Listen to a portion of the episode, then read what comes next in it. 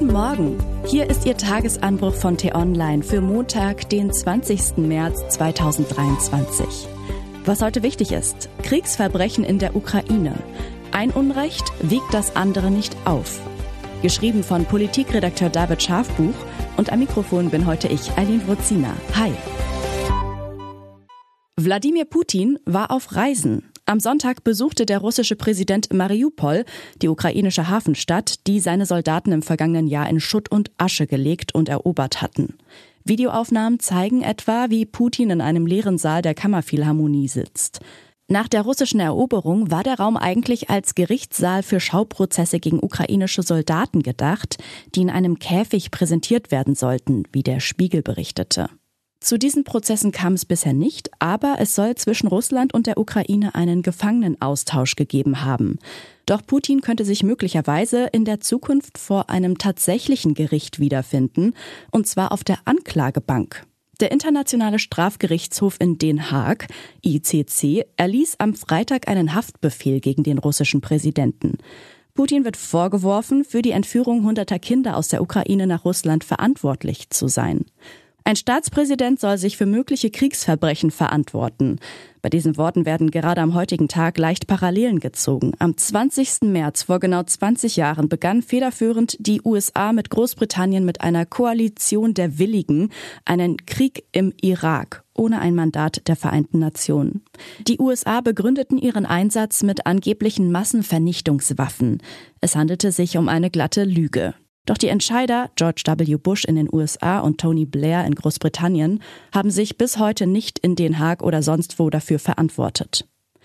Wer vermeintliche Gemeinsamkeiten zwischen dem Krieg in der Ukraine und dem im Irak sucht, wird leicht fündig. Zwei unbegründete völkerrechtswidrige Angriffe von Atommächten auf deutlich schwächere Staaten, die unschätzbares Chaos und Leid verursachten.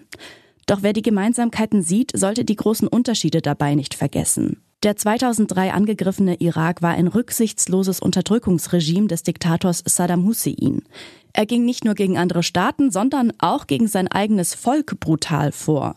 Die USA initiierten seinen Sturz zwar mit Hilfe von Lügen, kaum jemand aber trauerte ihm nach. Die Ukraine ist hingegen eine Demokratie mit einem gewählten Präsidenten, deren einziges Problem es ist, dass Putin noch immer glaubt, er habe ein Anrecht auf die ehemalige Sowjetrepublik.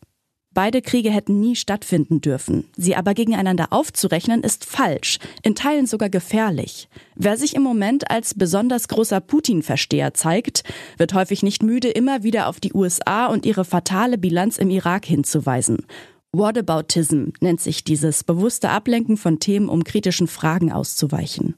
Doch gerade am 20. Jahrestag des Irakkrieges lohnt sich ein Blick zurück und auf die Frage, warum sich Bush und Blair nach dem Irakkrieg nicht in Den Haag verantworten mussten. Die USA erkennen den Strafgerichtshof nicht an. Daher hatten die Ermittler keine Handhabe gegen die amerikanische Regierung. Im Fall der russischen Invasion in die Ukraine hat das überfallene Land allerdings dem ICC die Erlaubnis erteilt, alle Vorkommnisse dort seit 2014 zu untersuchen. Deshalb kam jetzt die Klage gegen den Kreml-Chef zustande.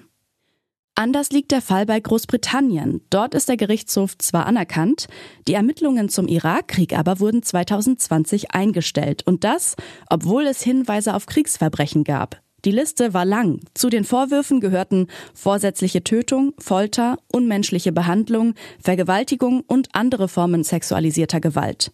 Doch dass der britische Premier von diesen Taten wusste oder sie gar angeordnet hat, dafür gab es laut den Ermittlern keine Anzeichen.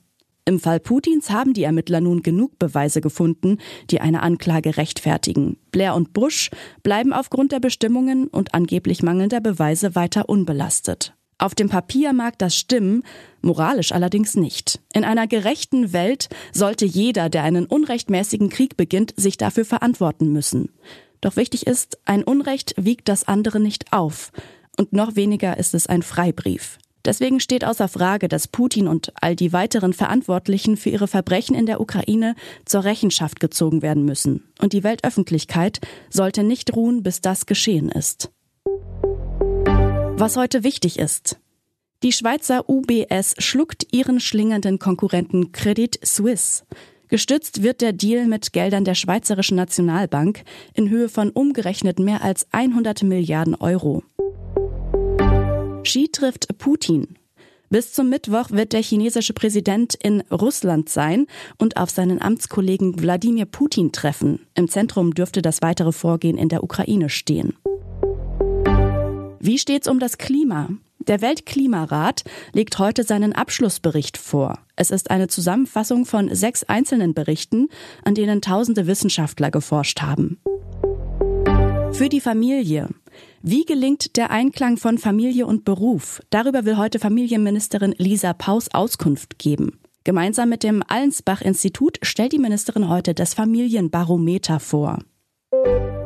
Und was ich Ihnen heute insbesondere empfehle, bei uns nachzulesen, Demonstrationen gegen den Krieg sind in Russland verboten, Verstöße werden drakonisch bestraft. Und doch gibt es Widerstand mit teils subtilen Mitteln. Das zeigt Ihnen meine Kollegin Clara Lipkowski. Den Link dazu finden Sie in den Show Notes und alle anderen Nachrichten gibt es auf t-online.de oder in unserer App. Das war der T-Online Tagesanbruch, produziert vom Podcast Radio Detektor FM. Kennen Sie schon den neuen Podcast von T-Online, Grünes Licht? Darin gibt es in 10 bis 15 Minuten Tipps, um nachhaltiger zu leben. Vielen Dank fürs Zuhören und Tschüss.